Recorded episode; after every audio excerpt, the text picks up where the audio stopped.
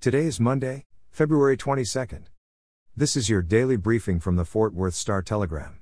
The weather forecast in Fort Worth calls for sunny skies and a high of 62 degrees.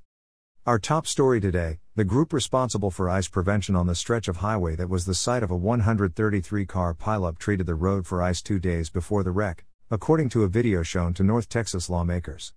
But legislators still have questions about the circumstances of the February 11th wreck that left six people dead.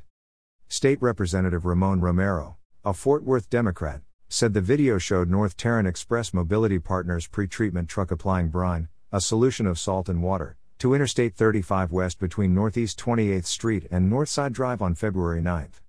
The solution is good for at least 72 hours, the group said. Lawmakers were not provided evidence the brine was reapplied after Tuesday, Romero said. The National Transportation Safety Board, an independent federal agency that reviews transportation accidents, is investigating the crash, focusing on snow and ice treatment procedures. In more winter storm news, the boil water order for West Fort Worth has been rescinded, according to a Sunday tweet from Fort Worth Water. Water customers in West Fort Worth were directed on Thursday to boil water after a main break and freezes at treatment plants and pump stations. The advisory affected customers from Montgomery Street westward and in Aledo, White Settlement, and Westover Hills, three cities that buy their drinking water from Fort Worth. Homes and businesses in those areas can now resume using water for anything without boiling it beforehand. In pandemic news, Tarrant County reported 328 new coronavirus deaths and 10 additional deaths yesterday. Two of the 10 newly deceased did not have underlying health conditions, according to officials. The county does not report additional COVID 19 data such as hospital capacity and positive test rates over the weekend. Those updates will resume today.